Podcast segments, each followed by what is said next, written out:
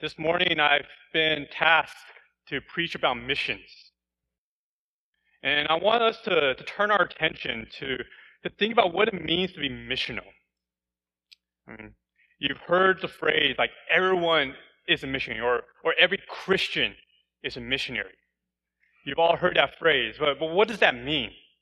What does it mean to be missional? What does it mean to, to live your life with a missional mindset? And that's the question I, I want to be tackling this morning. Mean, doing missions isn't just going on short term trips. You can go on short term trips every single year, but that doesn't necessarily make you a missionary. Doing missions isn't simply donating money to organizations. It's, I'll argue this doing missions isn't necessarily just about praying for the world. I mean, all those things are good, all those things we should be doing, but that isn't what defines a missionary. Missions, from my point of view, is, is purpose. Talking about purpose. What is the purpose behind all the things that we do? Every ministry that this church has, all the things that you do and you walk in the Christian life, your spiritual disciplines, reading the Bible, praying, discipling, evangelizing. What is the purpose behind all of that? What is the purpose behind the church? Missions is understanding why we are here on earth as Christians. In other words, missions is living this Christian life with perspective.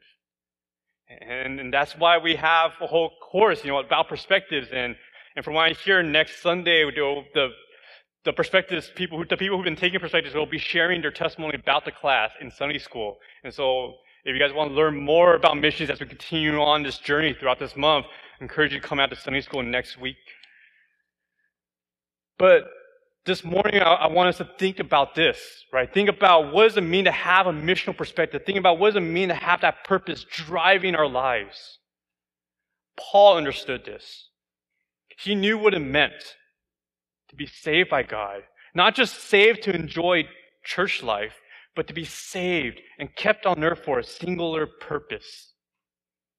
And that purpose is wrapped up in one simple phrase that we'll find here in 2 Corinthians chapter 5, verse 20. And that phrase is this.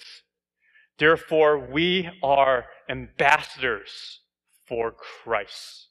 Paul is an ambassador. That is his role, his purpose for being here on earth. But what makes Paul an ambassador? Well, if you take a look back a few verses, in verse 17, Verse 17 says, Therefore, if anyone is in Christ, he is a new creation. Focus on that word anyone. That anyone here means anyone who's been saved by Christ. Not just pastors, not just overseas missionaries, not just evangelists, but every Christian. Anyone who is in Christ. He, they're a new creation. I mean, they've been created with a new and given purpose. What is that purpose? Verse 18. All this is from God, who through Christ reconciled us to himself and gave us the ministry of reconciliation. That ministry of reconciliation, that's what defines us as ambassadors. Ministry of reconciliation. If you're a Christian, you are an ambassador because you have been reconciled by Christ and now received this ministry of reconciliation. And within this ministry, we now serve God with this purpose. And therefore, in verse 20, back in our verse, Paul implores to us at the end be reconciled to God. Be reconciled to God and become ambassadors for Christ. And I want us to flush out what that means to be an ambassador if ambassador of Christ was was a was a job posting on LinkedIn, this is what will it look like? What will be the job descriptions beneath that? And so imagine we're we're looking then at this job description, this job title, and underneath we're going to find three descriptions of an ambassador. Three descriptions of ambassadors, and, and this morning we're going to walk through those three descriptions. I'm going to be flipping back and forth a lot through Bible verses. Um, I'm going to and so I encourage you to, if you guys have your Bibles, you, you, guys can flip with me. I will put the verses on the screen, but most of our time will be spent spe- specifically in Second Corinthians. And so we'll, you'll most likely just be flipping one page at a time in, in Second Corinthians. And so the first description we'll look at for ambassadors. The first Christian ambassadors, ambassadors are representatives. Ambassadors are representatives. Let's take a closer look at verse 20 of chapter 5 here. Right? It says here, we are ambassadors for Christ. In the Greek, in the Greek, this word for ambassador is actually a verb. I mean, literally, Paul is saying here, we are ambassadoring. We don't just hold a title, but we are constantly, daily, consistently playing the role of an ambassador. And, and so, ambassadors, then, what does that look like? We are representatives. First, we understand that ambassadors, you know, we, we understand ambassadors in a secular way. We, we, we know that, you know, those who are ambassadors for nations, they, they get sent out to represent their nation. And so this representative has to be someone who is able to deal with, you know, international affairs, deal with other people. And so when you send out, when a nation sends out a representative, a representative, they're sending out one of the most capable, one of the most high character, one of the most respectable people. Right? When you're sending out a representative, you're sending out your best. And so we are supposed to be ambassadors, representatives of Christ. We need to understand what this means and what, we have to look into our own lives and think, are we doing that? When you say you're a Christian, that means everything that you do, everything that you say, everything that you think about, all the decisions you make, you do it representing Christ. That's why Paul commands the church in 1 Corinthians chapter 11, 31. It says, whatever you eat or drink, or whatever you do, do all for the glory of God. Everything for God for his glory. Now, this is nothing new. We, we've heard this many times. If you guys grown up in church, been Christian for a while, you guys heard this so many times. And, in fact, we, we know this because this is what it's supposed to be like ever since creation. In Genesis chapter 1, verse 27, right, it says that God created man in his own image. God created man in his own image, meaning he created man to be his representative. And then God placed this man on earth and tells him exactly how you're supposed to represent me, how you're supposed to represent God. Genesis 1:28 says, "Be fruitful and multiply and fill the earth and subdue it, and have dominion over the fish of the sea, over the birds of the heaven, over every living thing that moves on earth." It's focusing on that word dominion. If we are supposed to be having dominion over this earth, that means we're supposed to be lords and kings over it. But who is the true king of the universe? It's God. And so we're supposed to be his image on earth. Right, back in the in the ancient Near East, and during this during this time when Genesis was written, kings would actually put statues of themselves to mark their territory. So when a traveler comes by, they'll see the statue of this king, they'll know that this territory belongs to that king. We are that statue. We are that image that represents the true king in heaven. And his reign is on earth, and we are supposed to be representing him on earth. So this has been the commandment since the beginning, not just to Christians, but to all of mankind. If you're a non-believer here today, that's your, that's your creative purpose as well.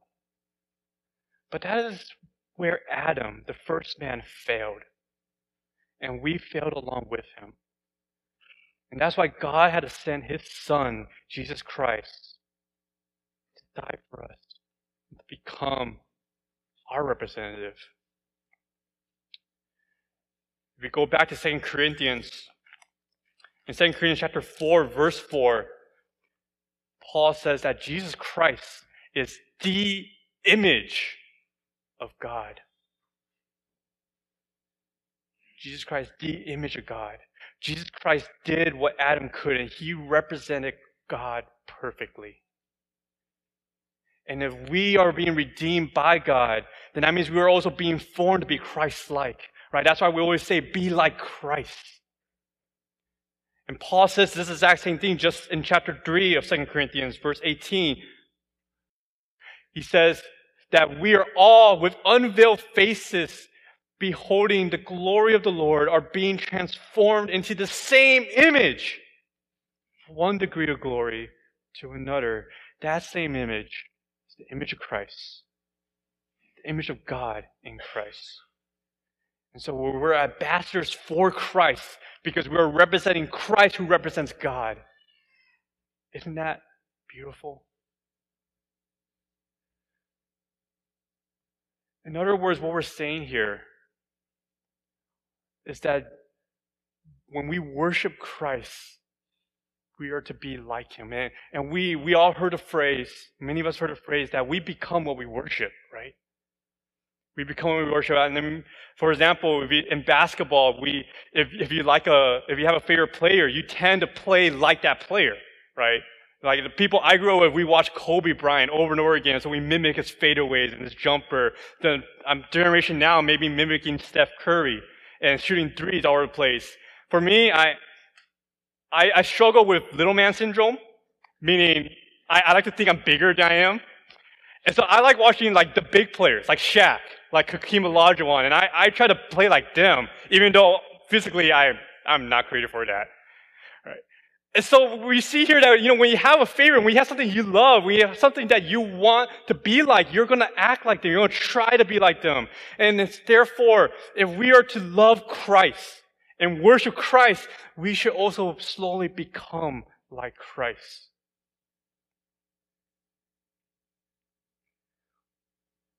That means, that means we no longer live according to our will. We represent Christ, we represent His will. We are His ambassadors sent to represent His intentions and not our own. In 2 Corinthians chapter 5, verse 15, Paul writes there, he says that he died for all, that those who live might no longer live for themselves, but for him who for their sake died and was raised. Paul says the same thing in Colossians chapter 3, verse 3. Paul writes and says, For you have died, and your life is hidden in Christ, hidden with Christ in God. In other words, when we become Christians, we're no longer seen. When people look at us, when people look at you, they should be seeing Christ. Jesus puts it this way in Matthew chapter 5, verse 14 to 16. He says, You are the light of the world.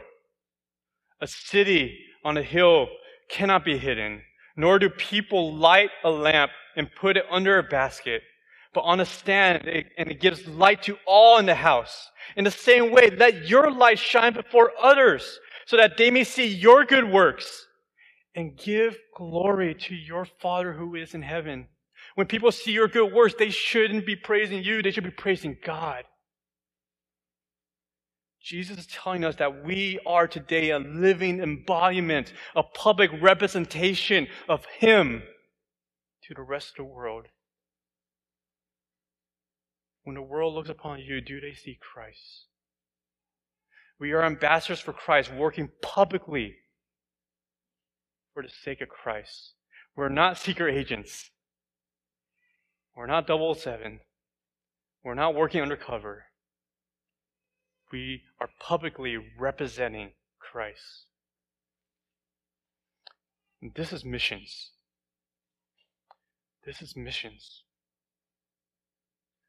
Going on short term trips doesn't make you a missionary. Handing out gospel tracts don't make you a missionary.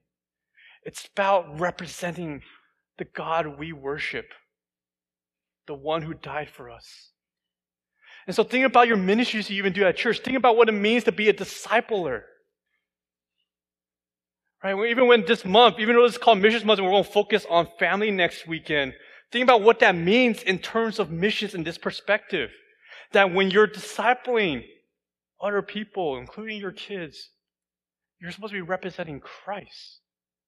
That's what it's all about. We're all supposed to be making images of Christ out of one another. And that's why we have all these ministries. That's why we have youth groups. That's why we have young adult groups, college groups. We have the the 50 plus, the, and all the different ministries we have out there, small groups, all of it is for the sake of forming all of us to be more and more like Christ. That's what it means to be an ambassador. That's what it means to be a missionary.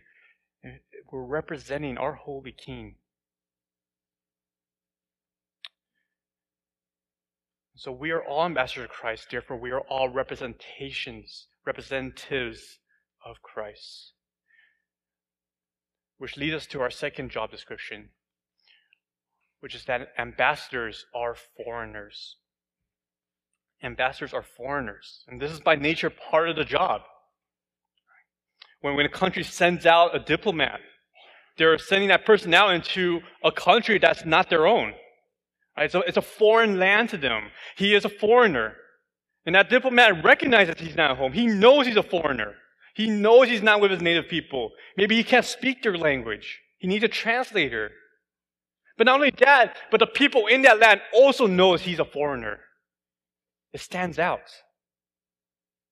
And as Christians, we are all foreign ambassadors for Christ. We are foreigners in this world. Once we are saved, we have gained citizenship into the kingdom of heaven. But not only that, at the same time, we also forfeit our citizenship in this world. This is not the United States and Canada we're talking about here. There's, there's no dual citizenship. You're either citizen of heaven of this world. And as Christians, our true home belongs in heaven. Therefore, where we are at right now, in this place today, at this moment, that makes us foreigners. And that's the thing, guys. See, as much as we know that our time on earth is temporary, we tend to forget to live with that eternal perspective. Scripture emphasizes our foreign nature in so many places. Jesus, when he started preaching, he came and he, in Matthew chapter 4 verse 17 he says, repent for the kingdom of heaven is at hand. Kingdom of heaven, not the kingdom of earth. Therefore, Jesus, then in, in Matthew chapter 6, verse 19 to 20, Jesus says this, do not lay up for yourself treasures on earth, but lay up for yourselves treasures in heaven. We are supposed to be ambassadors, representatives for Christ. And therefore, we are also supposed to represent the foreign land that we belong in. And Jesus makes that very clear in this statement. That there's a difference between being one with the kingdom of heaven versus being with the kingdom of earth. You cannot belong to both. You cannot be in, in both places at once. You cannot have citizenship in both places. You're either part of one or the other. And that's why he ends saying that no one can serve two masters. The author of Hebrews recognizes this reality. In Hebrews chapter 13, verse 14, the author says this. He says, For here, and here referring to this earth, to this world, for here we have no lasting city, but we seek the city that is to come. Back in our passage, 2 Corinthians chapter 5, Paul, within the context, he says this in, verse in chapter 5, verse 1. He says, For we know that if the tent is our earthly home is destroyed, we have a building from God, a house not made with hands, eternal in the heavens. Paul here is talking about something temporary versus something eternal. Now, when Paul says talks about our, talks about tents, talks about our earthly home, he's actually referring to our bodies our physical bodies. And so let's just think about that for a moment. That we aren't just foreigners here in this location, but we are also foreigners here in our earthly physical bodies. That means that everything, absolutely everything in your life, in this world is temporary. It's not just money and possessions that are temporary, but your very body your physical body. This earthly life you cling on to, all of that is temporary. That includes your career, your name, your friendships, even your marriage is temporary. Everything has an expiration date stamped on them. Paul then compares our earthly bodies to a tent wow, he says that our heavenly bodies await us. Our heavenly bodies being prepared by God, being made by His hands, not man's hands. And He makes it to be perfect. He makes it to be permanent. He makes it to be eternal. Don't you just long for that moment? To finally be in a perfect body, to be at home, to live in for the rest of your life? Don't you long for that? I mean, I, I long to be in my eternal body. I, I long to be tall. That's that's what that's what I imagine my heavenly body will be like. But it's up to God in His hands. But there's a there should be a groaning in us, a longing in us, and that's why Paul says in the very next verse, in verse two, he says, "For in this tent we groan, longing to put on our heavenly dwelling." So then, while we're on earth, while we're living in these earthly physical bodies, we are foreigners. And therefore, we must live that way. God does not keep us here on earth as his ambassadors to make ourselves at home. We, we have to recognize the implication of this truth. That as long as we're here on earth, we will never be comfortable. That there's always going to be a tension within us. And so stop trying to pursue the comforts of this world because as Christians, our true comfort is found in God and God alone, who is in heaven, where our true home is at. And so this world will never satisfy your wants, your needs. Instead, we have to hang on to God's good promises. And God promises us great things. In 2 Corinthians chapter 4, verse 17, it says, For this light momentary affliction is preparing for us an eternal weight of glory beyond all comparisons. That's a promise, guys. And that's a promise that we must just hold on to with our lives and really live according to. It's great to have such promise given to us. You see, God knows what your heart longs for. God knows what you seek after. And so when God, when, if he, if he doesn't give you you know, the job position you want. He's not doing it because he hates you.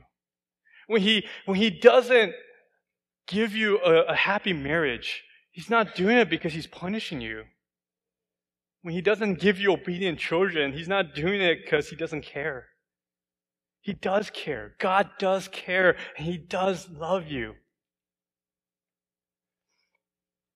And the thing is that when we finally reach our home in heaven, God will give you everything that your heart has ever longed for. Seek after that.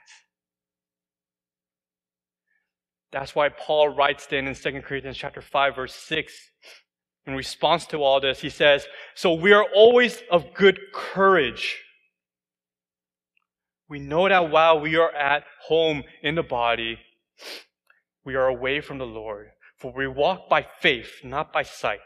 Yes, we are of good courage. And we would rather be away from the body and at home with the Lord. So then, what does this have to do with us as ambassadors? It has to do with everything. That, that while we're here in this foreign world, we must live our lives as citizens in heaven, not on earth. Right, we must abide to the laws of heaven, not on earth. That means there's always going to be a tension. That means that we're always going to be struggling with this because we're here in this foreign land that's uncomfortable. That's not our home. And the ways of heaven goes in the complete opposite ways of the world, right? Um, and this reality, Jesus knew of this reality when he came in and introduced to us the kingdom of heaven.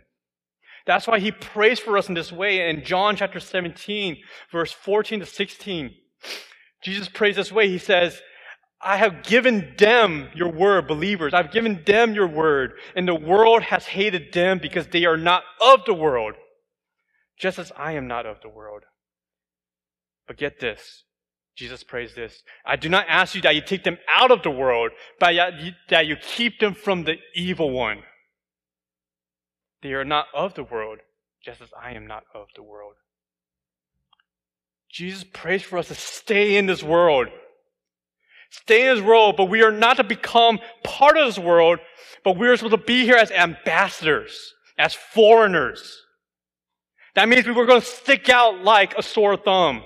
That we are going to be misfits. That we're going to be square pegs in a world full of round holes. We do not belong here. Instead, we are ambassadors for Christ, ambassadors sent from the kingdom of heaven to live as foreigners in this world. We do not please this world. We do not live to please the world. Instead, we live to please God, our King. And so Paul writes in 2 Corinthians, back in 2 Corinthians chapter 5, verse 9. So whether we are at home or away, we make it our aim to please Him. With this mindset, that should impact everything you do in life. Should impact everything. You see, many times when we hear about missionaries going overseas, working overseas, we, we hear them like they're they're going overseas and they need to hold a job. And sometimes they start cafes, sometimes they're working as um, a doctor, a programmer, and they do all these things and they may be doing good with their community using their jobs but a lot many times they hold a job just to just to have a business visa just so they can get into the country just so they can get by day by day right to, to pay off their groceries to pay off their rent. And, and and they realize that this job isn't the end that this job is a means so that they can be in that country to do missionary work to spread the gospel to make disciples, to convert lost sinners into the image of God. That is their key purpose for being there. The job is just the means. But imagine, imagine if we all view our jobs right now here in the same light. That every single one of us who hold a job, we see them as a means to an end that your job that you have right now, or the job that you're seeking to, to, to get in the future, that is just a business visa to stay here in this world. Right? Instead of viewing our jobs as our, as our identity, we, we see them as a temporary but necessary means. I mean, this goes even for pastors. Right? When, as pastors, when we get to heaven, we're not going to be pastors there, right? We're no longer going to be under shepherds there. We're going to be before the great shepherd, and we're going to be one of the sheep. Imagine what that would do if we think of our careers, our jobs that way. How does that impact your stress at work? How does that change your perspective of your relationships with your coworkers, with your managers? How does that impact how you steward your job, the money that you gain from it? How does that change the way you go to work? We are all foreigners in this world. Everything we accomplish here is temporary. The only work that will make an everlasting impact is to work as an ambassador for Christ, for the eternal kingdom of heaven. And so we are foreigners, we're representatives, and we're supposed to do the work of ambassador. What does that work look like? That leads to our third description that ambassadors are messengers. They're messengers. This is kind of the job expectation. This is the role of an ambassador. We are messengers, and the message we carry is not our own. It is God's message. We are simply heralders, announcing what God wants to say, not what we want to say. And so we, if we look back in our passage in, in verse 20, chapter 5, verse 20, it says, We are ambassadors for Christ, God making his appeal through us. God is speaking through his people to the world. This is the reason why the church exists here on earth. We are ambassadors for Christ, and the church is God's embassy. We are foreigners in this world, representing Christ in every way we live. And the message we proclaim is God's, not our own. What is this message? Paul continues writing. He says, We implore, we implore you on behalf of Christ, be reconciled to God. This is the same thing that Jesus says, right? He says, Repent, for the kingdom of God is at hand. Paul says here, Be reconciled. How? How do we be reconciled with God? Verse 21 For our sake, he made him to be sin who knew no sin, so that in him we might become the righteousness of God. That is the gospel. Christ took our sins so that we can gain his righteousness. This is the message that we must proclaim. Paul knows this. Back in chapter 4, verse 5, Paul says, For what we proclaim is not ourselves, but Jesus Christ as Lord. Paul says the same thing in 1 Corinthians chapter 1, verse 23. He says, We preach Christ crucified. This message, this gospel, this one that we carry with us, nothing else is more important than that message. That is our job. That is our duty. That is our responsibility. We are not here to make a name for ourselves. We are not here to settle down. We are here to proclaim a message, and that message is Christ.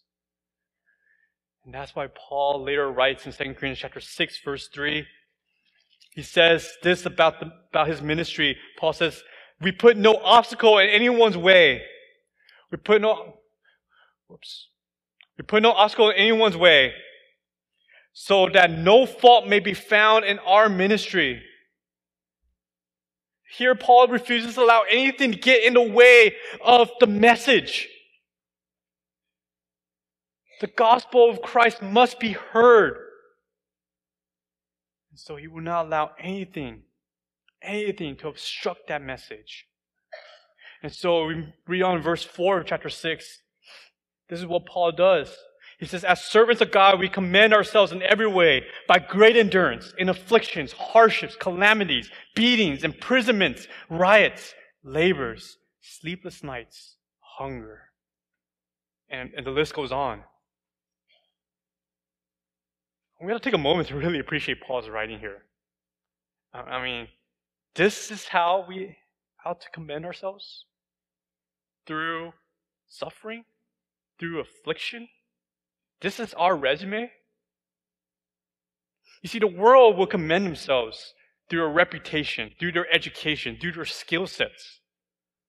But we are ambassadors for Christ. Therefore, we proclaim our gospel through this way, through hardships, through afflictions, through sleepless nights.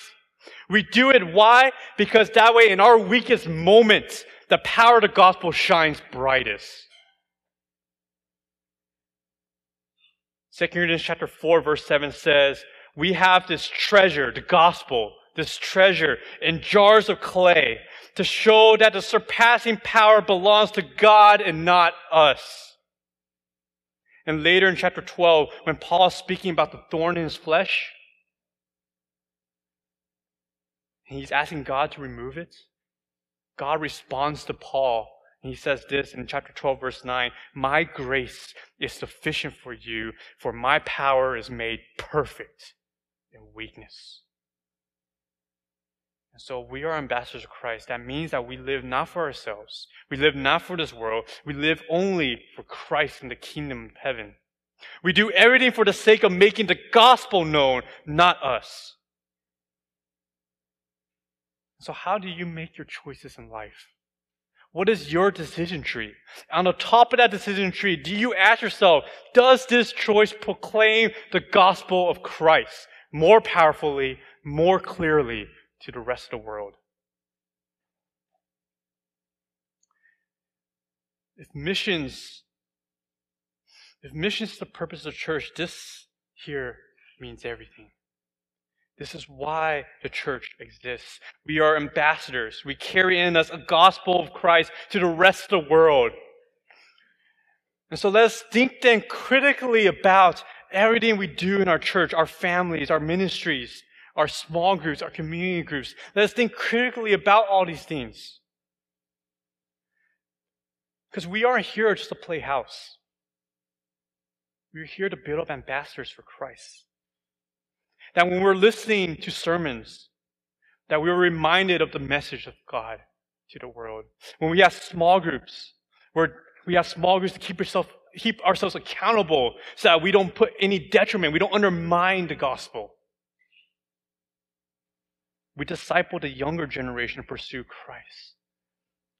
We disciple them by showing them that this world, as enticing as it may seem, is so temporary. We disciple the younger generation to be ambassadors, to send them out to proclaim the glory of God and the gospel of Christ. Do you have this purpose in mind when it comes to church? When it comes to the places you serve? When it comes out to your small groups? And to the relationships that you have around this building? It is Missions Week or Month. So I do want to talk a little bit and show you, you know, what does that then look like for, for short-term missions? I, um, there's many of you guys may are going on short-term trips this summer.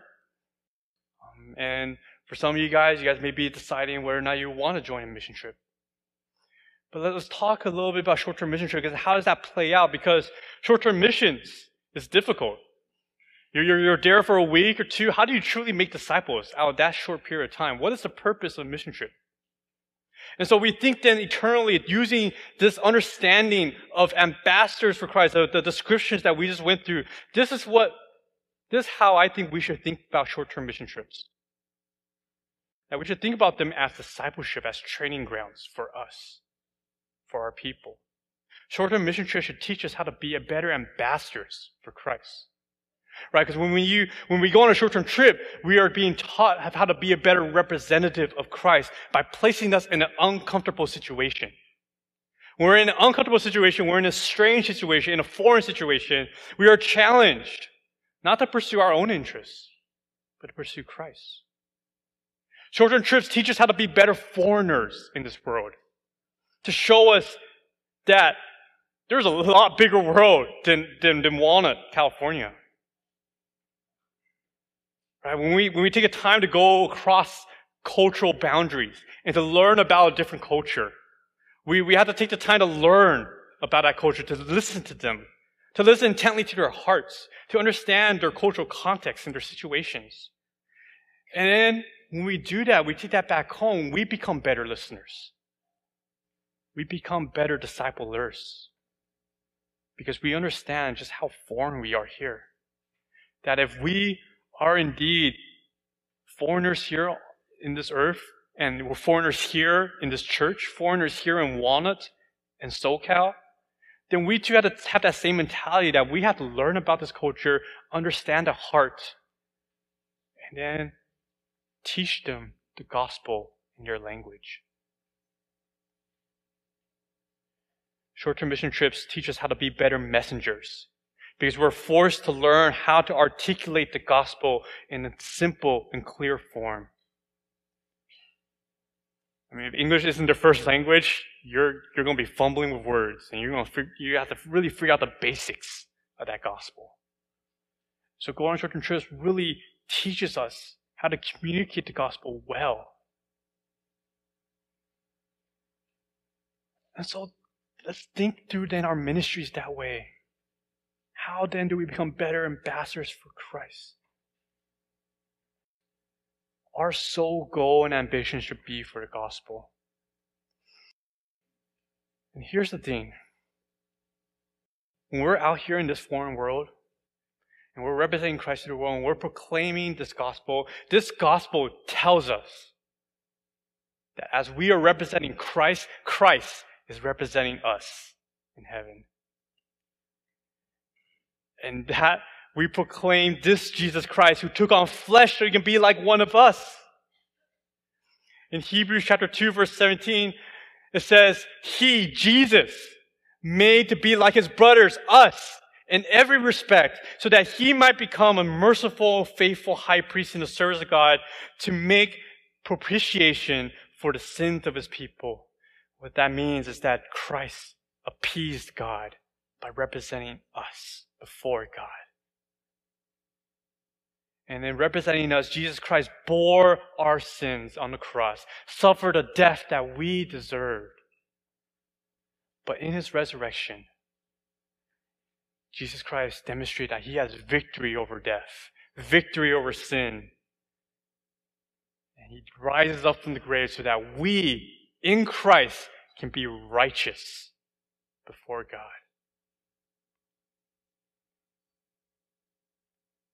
Which brings us back then to 2 Corinthians chapter 5, verse 21. That God made Christ to be sin who knew no sin, so that in Christ we might become the righteousness of God. That is the great gospel we proclaim as ambassadors to this world. And that's the good news that we must share to this world. That the kingdom of heaven is not closed. Immigration is open. But the only way to receive a passport is through Christ. Believing in Him. And if there's any of you this morning who do not know Christ, allow me to implore to you on behalf of Christ, be reconciled to God. Be reconciled to God by repenting of your sins and accepting Christ as your righteousness. Come know the greatest message God has for this world. Come know Jesus Christ, your Savior. And then join us on mission to spread that good news out to the rest of the world. Let me pray for us. Father, Father, we thank you for sending your Son to this earth to die for our sins and to raise him up from the grave again so that he can stand before you representing us. And so, Lord, then, may we do our duties to represent Christ well. May we run this race well so that Christ is displayed. And may we live our life on purpose, with purpose, on mission for the gospel, so that your name will be proclaimed, that every knee will bow, and every tongue confess that Jesus Christ is Lord. I pray all this in your holy and precious name. Amen.